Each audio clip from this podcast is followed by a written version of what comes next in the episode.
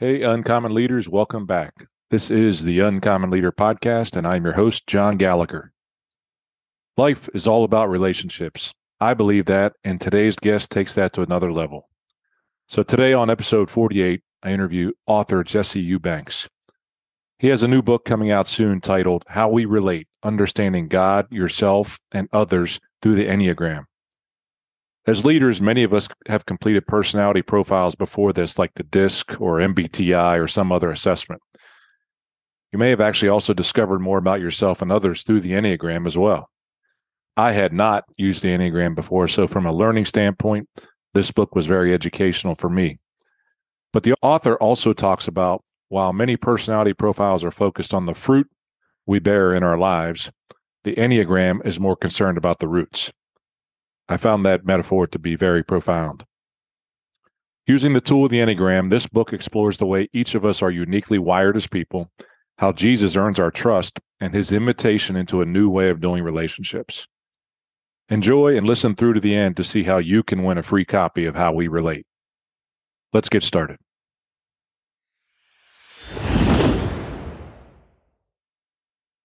Jesse Eubanks, welcome to the Uncommon Leader podcast. Thank you for being a guest. How are you doing today?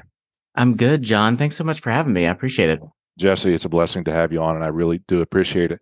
Jesse, I'll I'll jump right into this. I'll start you off with the first question I always start my first time guests with, and that's to tell our listeners a story from your youth that still impacts who you are today as both a leader and as a person. Yeah, you know, there's a couple that kind of come to mind. The first one actually in in first grade, I really struggled as a student and I was sort of socially behind, relationally behind. You know, I, I struggled with some, some writing and some reading. And so I ultimately was hanging out with my best friend in first grade one day. His name was, ironically, his name was Jesse. And that was also confusing because my father's name was Jesse. We also had a dog named Jesse. It, it was, it was a mess. And so, uh, so I'm hanging out with him and he says, you know, I heard your teacher say today she was talking to another parent about how they're going to hold you back. And I said, no, they're not. They're I'm I'm going on to second grade. And he said, no, they said that they're going to keep you back and you're going to do first grade again. And sure enough, I did. I ended up repeating first grade and it was a it was a very influential experience on a lot of levels for me because obviously it was a source of embarrassment all of my friends going on to the next grade. But god really and ultimately ended up using that experience because i had a level of confidence because i'd done it before. Oh i know how this works. I know this works. I can show the other kids how to do the these you know various tasks and i know where the crayons are you know all of that stuff. And so ultimately it ended up drawing out of me this sense of I am somebody that can use my presence to to lead other people through through circumstances. So that that's the first one that comes to mind. The second one, you know, I wasn't quite a youth, but 25 years old, I pitched this idea to this local homeless shelter about creating a gap year program. And I had, you know, I was not qualified. I, I did not have the, you know, the the acumen, the education to be able to lead something like that and this wonderful ministry director named Rick Brinney, who I will ever forever be grateful for, decided to give me a shot and and let me lead that program. And uh, and functionally, what I do now at Love Thy Neighborhood, I mean, I've been doing that ever since. So 2005 to now, and I look back at at Rick Brinney really giving me a shot, seeing something in me that I couldn't see in myself fully at the time. And I take that into my leadership now. I, I try to to give people opportunities, even if on paper it doesn't look like it makes all the most sense because I'm very grateful that, that Rick did that for me. Interesting you said. I'm just in conversations I've had recently with with clients about it. Just it doesn't seem to make sense, but I'm going to give you a chance in this space and what's possible. You know, what if it does work out? A lot of times yeah. it doesn't work out, but what if it does? And so mm-hmm. to have mm-hmm. that experience and to have someone have taken a shot on you and have it worked out well, and then it impacts who you are uh, as a leader as well, is pretty powerful. So I, I appreciate you sharing both those stories no doubt about it, they have impact on us long term. And it's it's funny, even in our memories, how we forget where we put our keys five minutes ago. But some of those very specific situations of how people made us feel more than anything else, we remember who they were and make a difference in our lives. And it's easy to bring those back. So thank you for sharing that. Yeah. But we're here today to talk about your book that's coming out, your first book, How We Relate, Understanding God, Yourself, and Others through the Enneagram. So I'm I'm very excited to get this started. When I had a chance just to do a little bit of research getting ready, one of the things I had seen even before we jump into the book is that you are certified or qualified to deliver and facilitate the Enneagram. Now, when I think about the Enneagram, this was my first experience with it. I think about DISC personality profiles, I think about MBTI and those types of things, and it has some similarities to it. But tell our listeners a little bit about what the Enneagram is and what you know kind of makes you an expert. How do you help organizations to work with the Enneagram? Yeah, so so the Enneagram is a tool for self-awareness and where other personality profiles tend to deal more with specifically more here are your gifts, here's the here's the evidence, the fruit of different aspects of your personality. The Enneagram deals with those things, but it is less concerned sort of with the fruit of the tree. It's really concerned with the roots. And one way of thinking about the Enneagram is this. The Enneagram operates on the idea that there are nine core desires that all of us as people have. And somewhere in the mystery of nature and nurture, one of those desires becomes more important to us than any other desire. And, and we ultimately end up organizing our personality and our relationships around that desire. And and so and there's there's good aspects of that and there's bad aspects of that. So there's there's the Enneagram explores our true self, meaning who we were intended to be in Christ. We're attuned to other people, we're healthy. There's also our false self. What happens when all of this stuff goes sideways? What happens when I no longer trust God and other people and I begin to try to make my way in this world without needing to trust? Thank you for that. No, and I I love that. The the the visual of the tree, if you will, is very helpful for me, where the personality profile is the fruit, how I end up coming showing out. The Enneagram, and you use this word, the awareness is very helpful to me as I even look back on reading your book now, is that it's the roots. It truly is, you know, going way back and, and understanding who we are from that standpoint. So I, I, appreciate that going through. And I'm curious, I know that, you know, the Enneagram and, and teaching it to Fortune 500 companies and things like that, look, it's not necessarily a faith-based tool. You've been able to draw that correlation with your with our relationship and our faith. Tell me, you know, where or when did you gain that awareness specifically as to to bring those two pieces together, your faith and the Enneagram tool? Yeah. Yeah, yeah. And I'm also realizing I didn't fully respond to your question a moment ago. You're asking a little bit about how we use it to help people in the workplace as well. Uh, yeah, we do. We have a we have a faith-based approach and then we have a corporate approach. And then at the end of the corporate approach, we tell people, hey, the business isn't paying for this part. If you want to stay around and you want to figure out how Christians resolve some of these huge life crisis existential issues we've drug out into the open, we'd love to talk with you a little bit about that. Yeah, the the the folks that trained me in the Enneagram are were both former pastors, really wonderful ministry called Crosspoint Ministry, Rich Plass and Jim Cofield. They wrote a great book called The Relational Soul. Highly recommend it. And these folks trained me in Enneagram and their foundation for how they approached the Enneagram was so fundamentally oriented in Christian faith that uh, that when I began to sort of wade into these waters, that was the perspective I came from.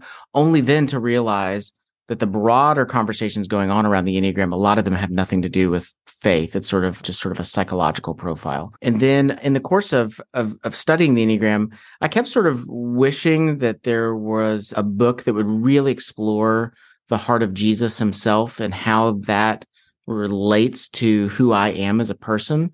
Um, and I kept coming across these really wonderful authors that had done some exploration of the character of Jesus and how it relates to the Enneagram. But then I was also coming across this really great, insightful work being done by folks that were not faith based.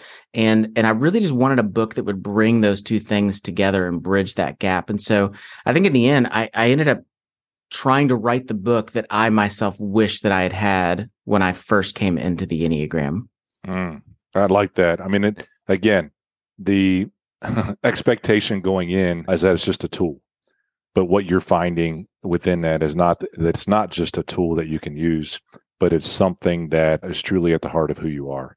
And yeah. again, for those who have the ability to uh, allow, if you will, afford the opportunity for their faith to be a part of their work, it can be pretty powerful. And I, I think of that when those two circles start to overlap, where your faith, you know, is not like you don't separate your work and your faith. You mentioned that as companies say the, the corporate part is paying for the corporate part. If you want to hang around and talk about the free part that is faith afterwards, imagine the power of those companies bringing those two things together. And yeah. I, I understand the differences and things like that. So let's let's take that and jump it in right to the book. So who's the person that's reading how we relate and and what do you want them to get out of the book when when they're reading it? Yeah, you know, a lot of folks are going to come to the book. In particular, you know, one of my friends that that really encouraged me to write it is he's the chair of of a very large university psychology department. I mean, very well respected, and he really encouraged me to pursue writing this book. He felt like it was needed. That being said, you know, here's a guy that's got an an, an incredible education, incredible psychological insights. On the other hand, about two and a half years ago, I was leading a workshop in Gatlinburg for a church. They'd asked me to come in and lead this this marriage workshop. And the majority of the people in the room were actually people that were on their second and third marriages. There was a lot of there was a lot of history of substance abuse. There was a lot of trauma in the room. And so I'm rolling in and I'm going, "Oh my gosh, is is this really going to be helpful for the folks in this room?" And so I spend a day and a half, you know, I go through, we, we do our workshop.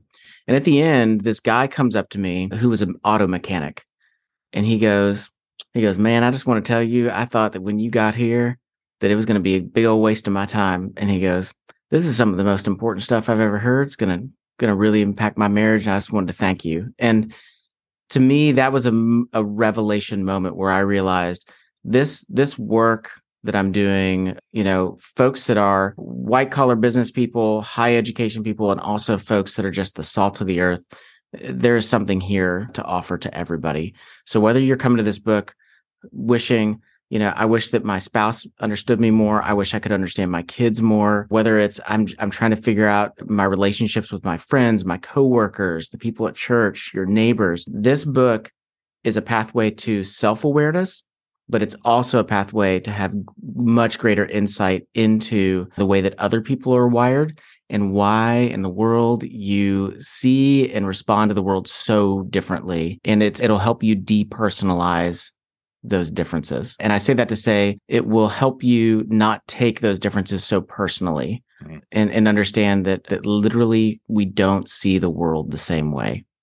Jesse, thank you for for that response there, I could almost drop the mic, and it actually it validates some of the feelings that I had when I read through it.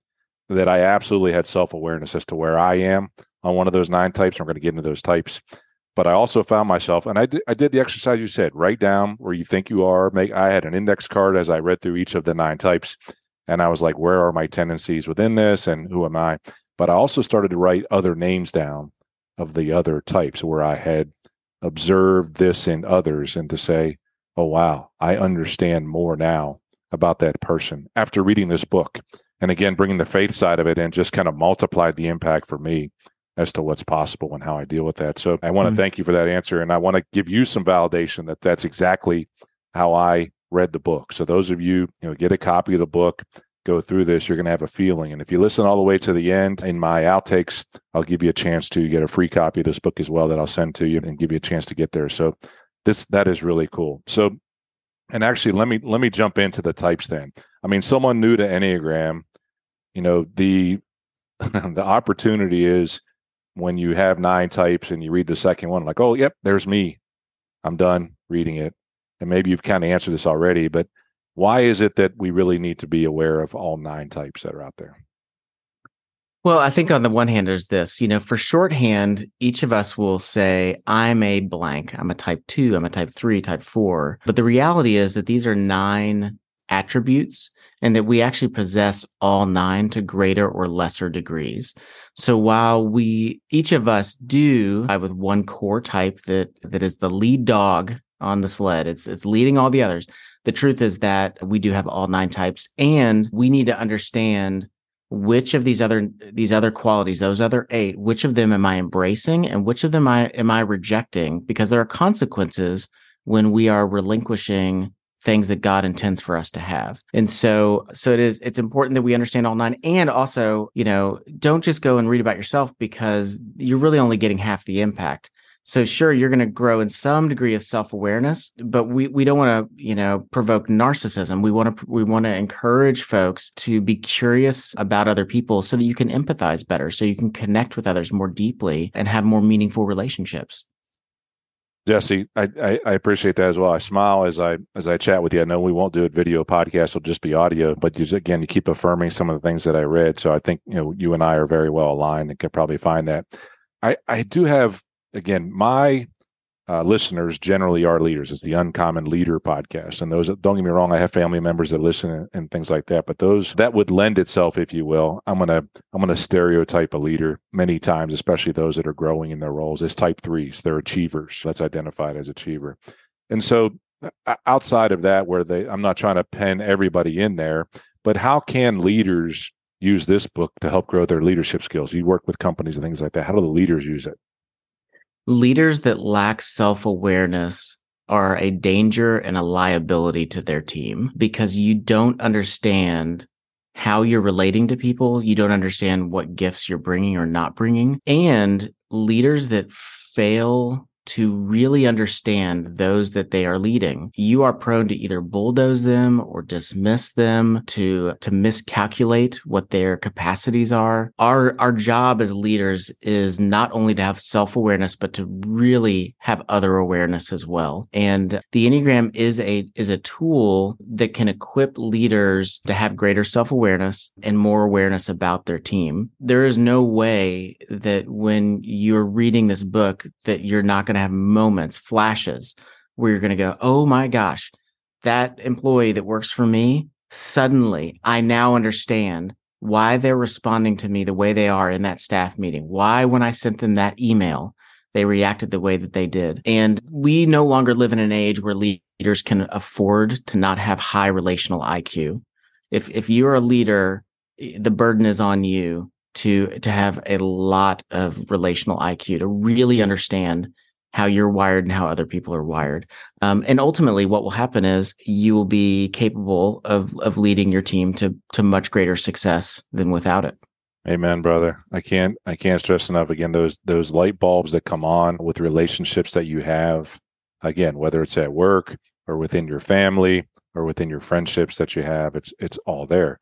And again, as you as you read this book, there is an understanding God component. There's a there's a grounded in faith component to this book that maybe not all leaders will. I'll use the term embrace wherever they are in their faith journey.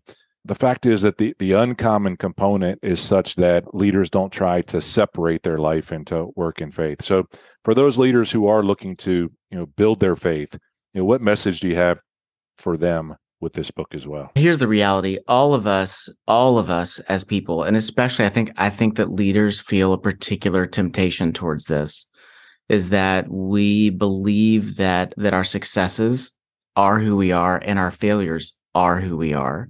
And the the truth is that that uh, God invites us into a life where we can allow our we can keep our successes from going to our head and we can keep our failures from going to our heart. Tim Keller said that years ago, and that stuck with me. And I think that part of what this book will get at is it, it will invite you to not use work as an attempt to cover up the deeper issues that you continue to struggle with in life. Mm. We as leaders, especially, can feel a real temptation to put on a persona. As long as my company's growing, as long as my team is thriving, as long as the bank account is doing well, then I'm okay as a person. And the reality is that all of life is about relationships. It's not about whether the company is growing, you know, it's not about the bottom line of the dollar. It's about are the relationships in your life flourishing? Because at the end of the day, when you put your head on the pillow, the thing that really makes your life feel meaningful is the quality of your relationships. And so this this book is an invitation for leaders to keep first things first, which is to take take care of and tend to those relationships and then out of those healthy vibrant relationships with god and other people then you're in a position to go conquer that mountain. Then you're in a position to go have this great objective, you know, to go out into the world to help other people, to grow your business or to lead your organization. So, so this is an invitation to remind leaders about what really matters and, and to reprioritize things in the right order. Jesse, I love that. I appreciate that, you know, the invitation exists, that there are intentions inside this book and there's an invitation to make something different happen. You know, just as something that I really took from it as well. And again, it's a, a way of how I'm wired that was really good is that the chapter flow has a very specific structure that you walk it through. You define the type, you talk about your true self, your false self, you take it back to childhood and how that could have impacted who you are from that standpoint, uh, how to nurture your false self, but then ultimately telling the story that there's no right or wrong, that Jesus in his relationship with you empathizes with all of the true and false components, if you will, of your Enneagram and, and who you are and who you show yourself as. I think that's really powerful. And then I love how you finish up with the discipleship and the tips, you know, some active tips that could go on. So again, the the structure in and of itself, is that how you would structure an Enneagram uh, for a company that say, you know, here's the steps you need to take and and pull it in, and then maybe you pull out the encounter with Jesus if it's a corporate company that you go forward. Is that how yeah. it works? Yeah. So, you know, so there's a, there's this Fortune 500 company that we do regular work with. And the way that we typically approach things with them is that we actually do a pre workshop called Mapping Your Enneagram Story, where we, we help people identify the top 20 turning points in their life before they turn 20. So those are like the foundation. These are like the things that really we built who we are out of. And then we'll usually do that virtually and then we'll fly down and go spend time with this company and we'll do like a seven hour all day enneagram workshop and it is it's that flow. We'll go through the uh, the healthy side the unhealthy side we'll go through the childhood and adolescence we'll we'll go through what does it look like to to live a healthier life and then and then the last day that we're with them we'll either do a half day or another full day of the enneagram in the workplace. Mm-hmm. so we'll actually explore what does it look like when this personality is showing up in the workplace? How are we experiencing one another. What does it mean if i'm the boss? What does it mean if i'm working under a boss? Yeah and so so we do. We we come in and we try to offer companies real value for growing in their self-awareness so that teams can thrive. Excellent. Love that. And again anytime you can put a process like that those pillars in play it can be pretty powerful for somebody to be able to see. And i'm sure you know if you think about you mentioned a fortune 500 company without revealing any names which of those it's called workshops if you will has had mm-hmm. the most impact on you as an individual in delivering that work for them as well? Is there one that sticks out to you? I mean, it's a pretty it's a pretty amazing experience to watch the the the transition from when somebody, you know, we do the 2-hour mapping your enneagram story workshop. So to see somebody do that and then the next day come and do the full 7-hour workshop and you can just see it's not like lightning bolts. I mean, it's not like light bulbs, it's like lightning bolts going off. I mean, just these huge revelation moments. And then I do, I love the next day as well when we can start to get into the specific team dynamics of, of what's going on. And you begin to realize two things. One, you see workers having more sympathy for other coworkers. They're less frustrated by that person. But then you also see, oh my gosh, this is my issue. This is what I'm bringing to the table that's both good and bad. And I, and, and seeing people try to take ownership of that. I mean, just the, the the flow from day one, you know, to the end of day three is just such a an incredible journey to sit in a room with people and watch. It's it's it's pretty amazing. That's cool. No, I appreciate you sharing that. When I'd I look at the clock and realize how much time, how fast my time has gone, how much I've enjoyed this conversation. I know those that are listening to this are going to enjoy it as well. But I want to honor your time as well. I hope we get a chance to stay in touch in the future. I'm going to kind of give you the last question that I always ask those, and then I'm going to ask you how people can get in touch and, and learn more about your book. But Jesse, I'm going to give you a billboard you can put anywhere. It doesn't matter where it is, but you get to put anything on that billboard that you want to for millions of people to see. What does it say on that billboard and, and why do you put that on there? Years ago, I heard a guy quote, and I don't know the origin. So if you're listening to this and you know the origin of this, you, you can reach out and tell me. But it's this really great question that I think tells us a lot about who we are and about what we think about the nature of life. And the question is this What do you think God thinks of when God thinks of you?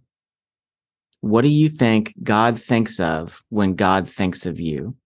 And there's so much substance in how we answer that question. Do we think that God is fond of us? Do we think God is angry with us? Do we think that God is a is a good parent? Do we think that God is distant and cold? You know, there's so many things that can come out.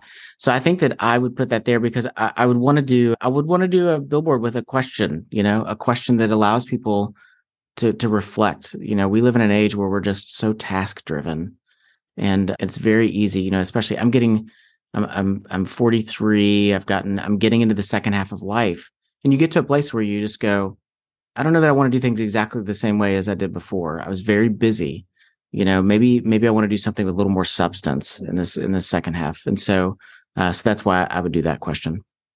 Jesse, I love it. It's actually the first time somebody's asked to put a question on the billboard. So feel unique, feel uncommon, feel different. That's pretty cool.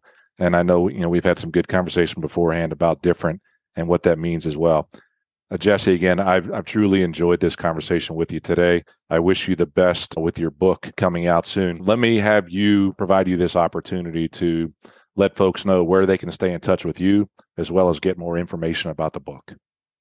Yeah, if you want to uh, pick up a copy of How You Relate, uh, sorry, How We Relate, you can head over to howwerelateBook.com. It's also available anywhere you get books. So, you know, Amazon, or your local bookseller. So you can head there. You can also head over to lovethyneighborhood.org. That is the organization that I lead. You can learn more about our workshops, the Enneacast podcast. You can learn more about our video courses that we offer. And then, and then finally, we do offer ups for various organizations. And so if that is something that interests you, Again, head over to lovethyneighborhood.org and you can learn all about all about our workshops. We would love to come and spend time with you and your team. We also offer some private coaching. So there's there's lots of options for uh, for you if those are things that interest you. Excellent. Well, again, Jesse, thank you so much for your time today investing it with the listeners of the Uncommon Leader podcast. I wish you the best. Thank you, John.